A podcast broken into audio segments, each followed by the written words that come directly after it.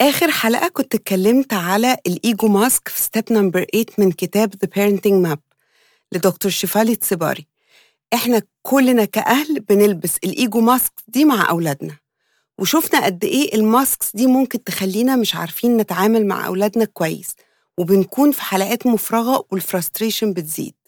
step 9 اللي هتكلم عليها النهاردة اسمها Face Your Triggers يعني نواجه المثيرات بتاعتنا. ودي خطوة مهمة في نمونا إحنا كأهل لأننا هنبدأ نشوف ال patterns بتاعت تصرفاتنا من قريب. وكمان دكتور شفالي هتساعدنا بأدوات نكسر بيها ال cycles دي في الخطوات اللي بعد كده. لأن للأسف ال cycles دي بتبقى بطريقة ما متوقعة. يعني ولادنا يعملوا حاجة هنرد عليهم بحاجة وهكذا. فبتبقى pattern محفوظة بتتكرر باختلاف تفاصيل صغيرة. دكتور شفالي بتوعدنا إننا ممكن نكسر ال cycle دي اللي مسببة لنا ال frustration مش لنا إحنا بس لأ للبيت كله.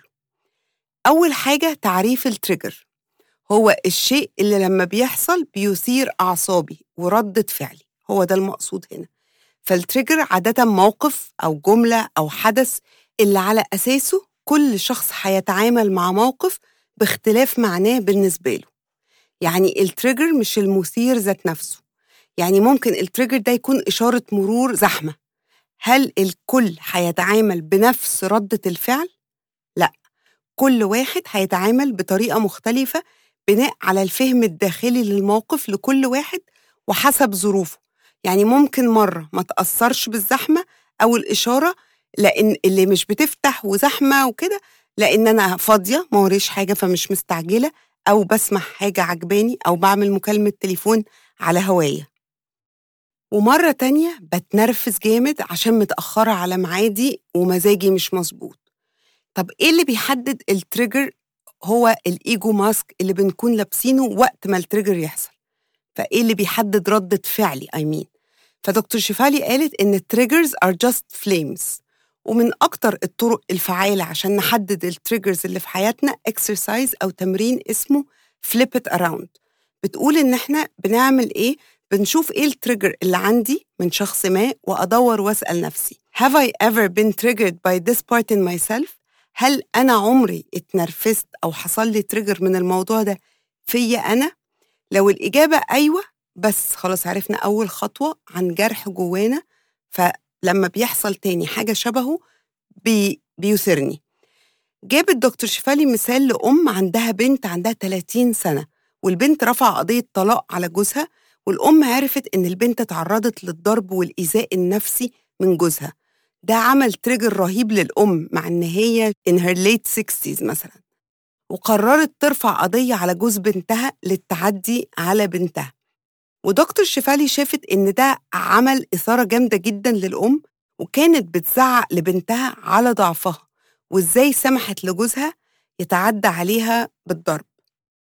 بعد كده الأم قالت إنها كانت زي بنتها بالظبط مع جوزها ومش عايزة البنت تطلع كده هي كمان. فهي أسقطت ضعفها على بنتها وهاجمت بنتها مع إن بنتها بتاخد موقف لنفسها. بس ال trigger الأم جاي من الألم اللي هي عاشته لما كانت في سنها. عشان كده لازم نتابع إيه اللي بيعمل لنا ال trigger ونشوفه بوضوح ونعرفه ونكون واعيين ليه. خلاص؟ دي step 9 step 10 بقى هتعلمنا بعد ما عرفنا ال triggers إزاي نكسر ال dysfunctional loops اللي بتتكرر كل ما نتعرض لل trigger ده. دكتور شفالي بدأت الكلام وقالت إننا بنواجه مشاكل التواصل مع أولادنا بطريقة ما أو بأخرى وبتكون مؤلمة وموترة وعرفنا إن ال patterns دي من ملاحظاتنا لل triggers وردة أفعالنا اللي ساعات مش بتكون قد الحدث من ال step اللي فاتت وعرفنا إننا نمشي أو إن إحنا بنمشي في loops كده تكاد تكون predicted. ومع الوقت بنعرف نتوقعها يعني بنشوف سوء التفاهم جاي من قبل ما ندخل فيه. السؤال هنا مين اللي هيكسر ال loop دي؟ طبعا اللي عنده زمام التغيير هو إحنا. وعلى قد ما هي مسؤولية كبيرة وساعات بتكون صعبة بتقولنا لازم نواجهها بشجاعة. أولادنا مش هيقدروا يقوموا بالتغيير ده لأننا ببساطة مش هنسمح لهم عشان our own ego وبتقول برضو إنه بيكون صعب نكسر ال pattern وإحنا في وقت ال trigger أو الحدث اللي بيخلينا نتصرف حسب ال ego mask اللي لابسينه. فالأمل إننا نكسر ال loop قبل ما يبدأ الحدث وعشان ده يحصل. دكتور شيفالي بتقول إن مهم قوي نتعرف على ردة فعل أجسامنا وقت ال trigger أيوة بتقول إن دايما جسمنا بيبعت لنا إشارات لما يكون فيه خطر ما هو ال trigger عبارة عن خطر بيواجهنا أو عقلنا بيفسره كده عشان يحمينا. بس جسمنا بيفرز chemicals معينة وكل واحد بيحس في جسمه غير التاني طبعا. بس إحنا تعودنا ما نسمعش لجسمنا. فبنلاقي مثلا دقات قلب سريعة جدا وده أنا عن نفسي لاحظته فيا أنا. دقات قلبي بتكون سريعة جدا لدرجة إني ساعات مش بكون عارفة آخد نفسي عم يعني آخد نفس عميق. ولازم أقعد لحد ما أعرف أهدى وآخد نفسي بعمق تاني. طبعا دي درجات مش كل التريجرز ردة فعل الجسم لها واحدة. في ناس بقى بتعرق جامد قوي وخصوصا في إيدها أو تحس بتقل في صدرها.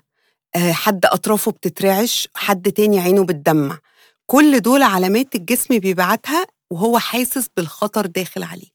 بتقول إن متابعة الأعراض دي بتدينا علامة إن إحنا داخلين على trigger وعلى وشك الانفجار عشان طبعا نطلع الشحنة الطاقية المكتومة في جسمنا نتيجة ال trigger فلو اتعلمنا to tune in ونسمع لأجسامنا ونعرف ال patterns على المستوى العاطفي هي خطوة كبيرة عشان نعرف نكسر ال patterns دي. وبتقول للتسهيل هي حطت ال emotional signatures في خمس categories عشان تسهل لنا التعرف والوعي ليهم.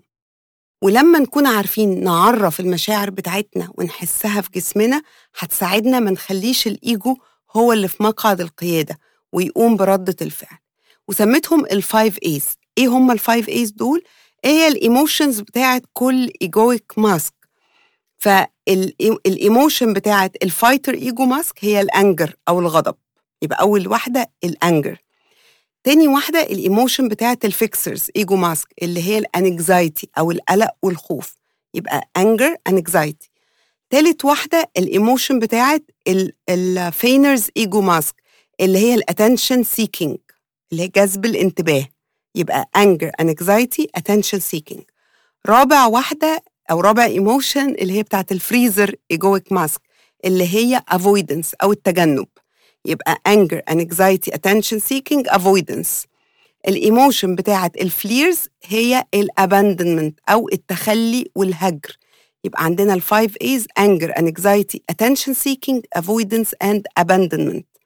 طبعا إحنا ال five ego mask دي اللي إحنا اللي أنا لسه قايلة عليهم إنه أي parent بيلبسوا وقت ال trigger اتكلمنا عنهم بالتفصيل في part 8 من ال book review كانت حلقة رقم 70 والسؤال هنا هل بتقدروا تحددوا إيه ال emotion أو المشاعر اللي عادة بتكون سائدة أو predominant وبتحسوها في جسمكم؟ إزاي؟ هي سهلة تعرفوها. لو راجعتوا مواقف قديمة افتكروا جسمكم كان عامل إزاي.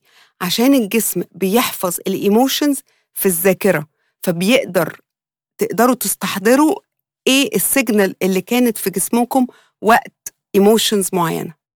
دكتور شفالي بتقول على نفسها كونها fixer فهي بتحس بال anxiety على طول وده ساعتها تتعرف على ردة فعل جسمها لما بتتعرض لل trigger. وكأن لما بنكون واعيين لمشاعرنا وال signals اللي جسمنا بيبعتها لنا بنقدر نتوقع ال meltdown جاي علينا. وكأن العلامات دي أصبحت warning signals فبنقدر مع التمرين نعمل pause ونهدى نقدر to break the cycle وكل حد عنده ال tools اللي بيها يسيطر على ال body reactions بتاعته وما توصلناش لل meltdown زي مثلا حد ينزل يتمشى نكلم حد قريب مننا نعمل تأمل ندخل ناخد دش نسمع أغنية بنحبها ندخل نطبخ وناكل. كل واحد عارف إيه اللي بيريحه. لأننا لو ما كسرناش ال loop بتاعة ال reaction بتاعتنا المعتادة اللي هيحصل إننا هننفجر زي كل مرة. و once حصل الانفجار بيكون صعب السيطرة. عشان كده هي عايزة تعلمنا نسيطر على الموقف من بدري. هنا دكتور شفالي قالت وهقول لكم وجهة نظرها. وانتوا فكروا في, في, في وجهة النظر دي. قالت كمان إنها سمتهم بال emotional styles أو ال... ال... الأنواع العواطف مش ال feelings style اللي هي أنواع المشاعر. لأن على كلامها العواطف هو ردة الفعل اللي بتظهر على المشاعر الداخلية ودايما العواطف ego based للحماية. مثلا ال helplessness ده feeling يعني ال helplessness ده اللي هو العجز أو اليأس دي مشاعر ولكن ال emotion اللي على الوش بتظهر هو إيه؟ ال blaming بنسقطها على اللي قدامنا لما بنحس بالعجز.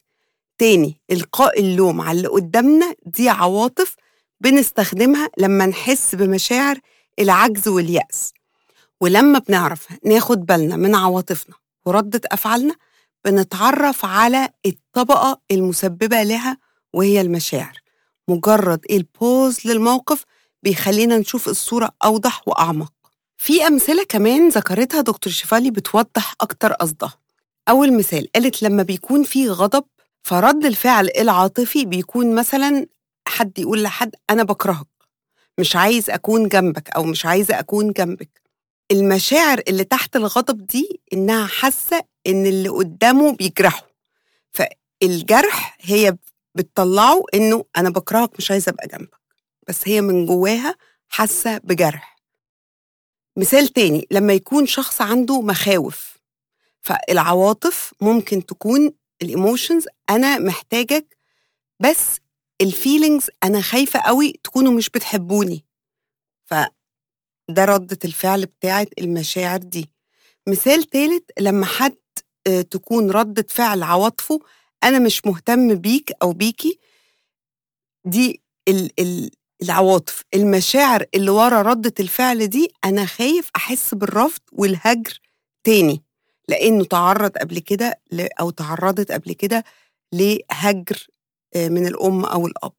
to recap ونراجع كل اللي قالته دكتور شفالي up to this point أول حاجة أول ما تحس بعواطف اللي هي ال emotions قوية في جسمك أو في جسمك stop and pause. تاني حاجة راقبي العلامات الجسمانية سواء نبضات قلب سريعة أو تقل في النفس أو دموع في العينين. تالت حاجة خدي بالك من نفسك افصلي خالص اعملي حاجة تهديكي. وحضري مجموعة tools أو حاجات بتعمليها عشان تاخدي بالك من نفسك. رابع حاجة اسألي نفسك إيه إحساسي بالظبط دلوقتي؟ إيه المشاعر اللي تحت العواطف بتاعتي دي؟ إيه اللي بيحصل جوه بالظبط؟ وقبل ما يحصل مني ردة فعل اقعدي مع نفسك واعرفي مخاوفك إيه بالظبط. العواطف وردود أفعالنا رسل بتقول لنا إيه اللي بيحصل جوانا من مشاعر بالظبط. ندخل على step 11 وهي آخر ستيب في stage 2 Stage 2 دي كان اسمها From Dysfunctional Patterns to Conscious Choice. دكتور شفالي بدأت كلامها إننا إحنا ك parents لما بنكون not in touch بالمشاعر بتاعتنا الحقيقية بنغفل عن احتياجات ومشاعر ولادنا. وده بيكون غصب عننا لأن العقل مهمته إنقاذنا بكل الطرق حتى لو على حساب أولادنا. الخطوة دي كلها على healing الطفل الداخلي عشان لما ده يحصل الإيجو بيرتاح ويهدى وما يقومش بدور ال defense mechanism اللي ممكن تلخبط حياتنا وحياة ولادنا. تعالوا نرجع لاسم الخطوة Activate the third eye. ال eye الأولى قلنا كانت ال inner child وال eye التانية اللي هي ال imposter ego وال eye التالتة. إحنا اتكلمنا على first two eyes في الحلقة اللي قبل كده. ال eye التالتة اللي إحنا عايزين نلقي الضوء عليها هنا هي ال insightful self اللي هي البصيرة. البصيرة هي اللي هتقولك الكلام الصح هي العقلة لا هي اللي مجروحة وطفلة زي ال inner child ولا هي اللي بتدافع عن نفسها وخلاص ال imposter ego لا هي اللي شايفة صح. ودكتور شفالي ادت أمثلة لو كل eye منهم بتتكلم هتقول إيه. على فكرة ال mechanism دي كلها داخلية جوه كل واحد فينا. عارفين الخناقة اللي في دماغنا بمعنى أصح؟ هي دي.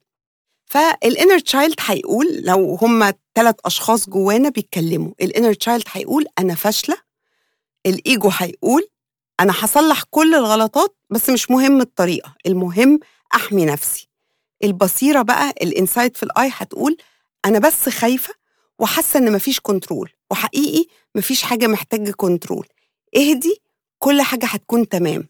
فده مثال لحوار ال three eyes جوه كل واحد فينا. طيب نعمل إيه؟ step 1 دي اللي إحنا اتكلمنا عليها لسه حالا في step 10 اللي هي to break the loop. تاني حاجة the parent looks within. يعني الأم أو الأب اللي بيشتغلوا على نفسهم بيدوروا جوه نفسهم ويعالجوا ال inner child لازم عشان نكسر ال cycle دي بعد ما بنراقب نفسنا ونعرف ال trigger ونتعامل معاه من قبل ما يتمكن مننا لازم نتواصل مع ال inner child ونسمع لكل المخاوف اللي جوانا. ال inner child ال language بتاعته كلها خوف. ودي مش حاجة وحشة دي حاجة طبيعية وجوه كل حد فينا.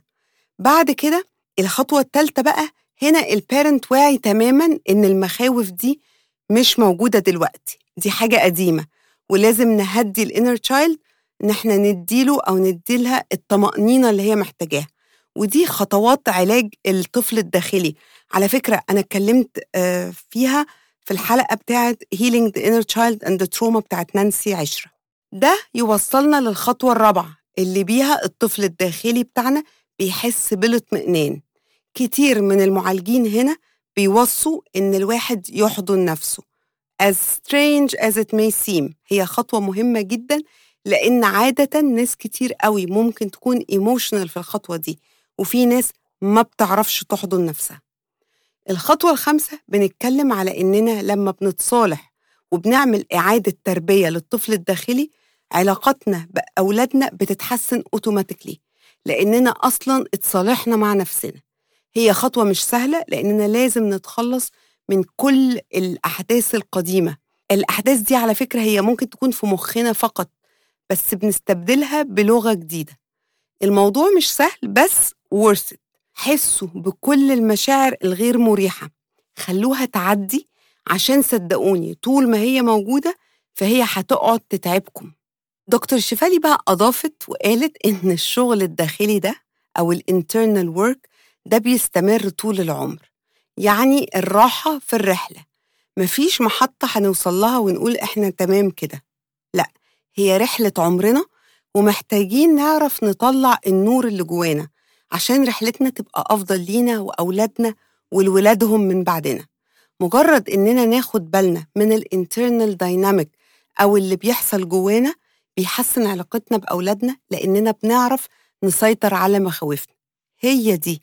مخاوفنا هي سبب كل المشاكل في ال dynamics بتاعتنا مع أولادنا. و once عرفنا نعمل كده دي بتكون نقطة تحول كبيرة. الستيج الأخيرة من الكتاب اللي هنناقشها من المرة الجاية إن شاء الله كلها على طرق واضحة نعملها عشان نقوي العلاقة والصلة بأولادنا. بعد كل الشغل الداخلي اللي عملناه على نفسنا في ال 11 خطوة اللي ناقشناها في الكتاب. دكتور شفالي بتقول إن أولادنا أكيد هيشكرونا على كل المجهود اللي بنعمله عشان علاقتنا بيهم تكون ناجحة. يلا بينا خدوا نفس عميق وإلى الثيرد ستيج إن شاء الله اسمها From Conflict to Connection.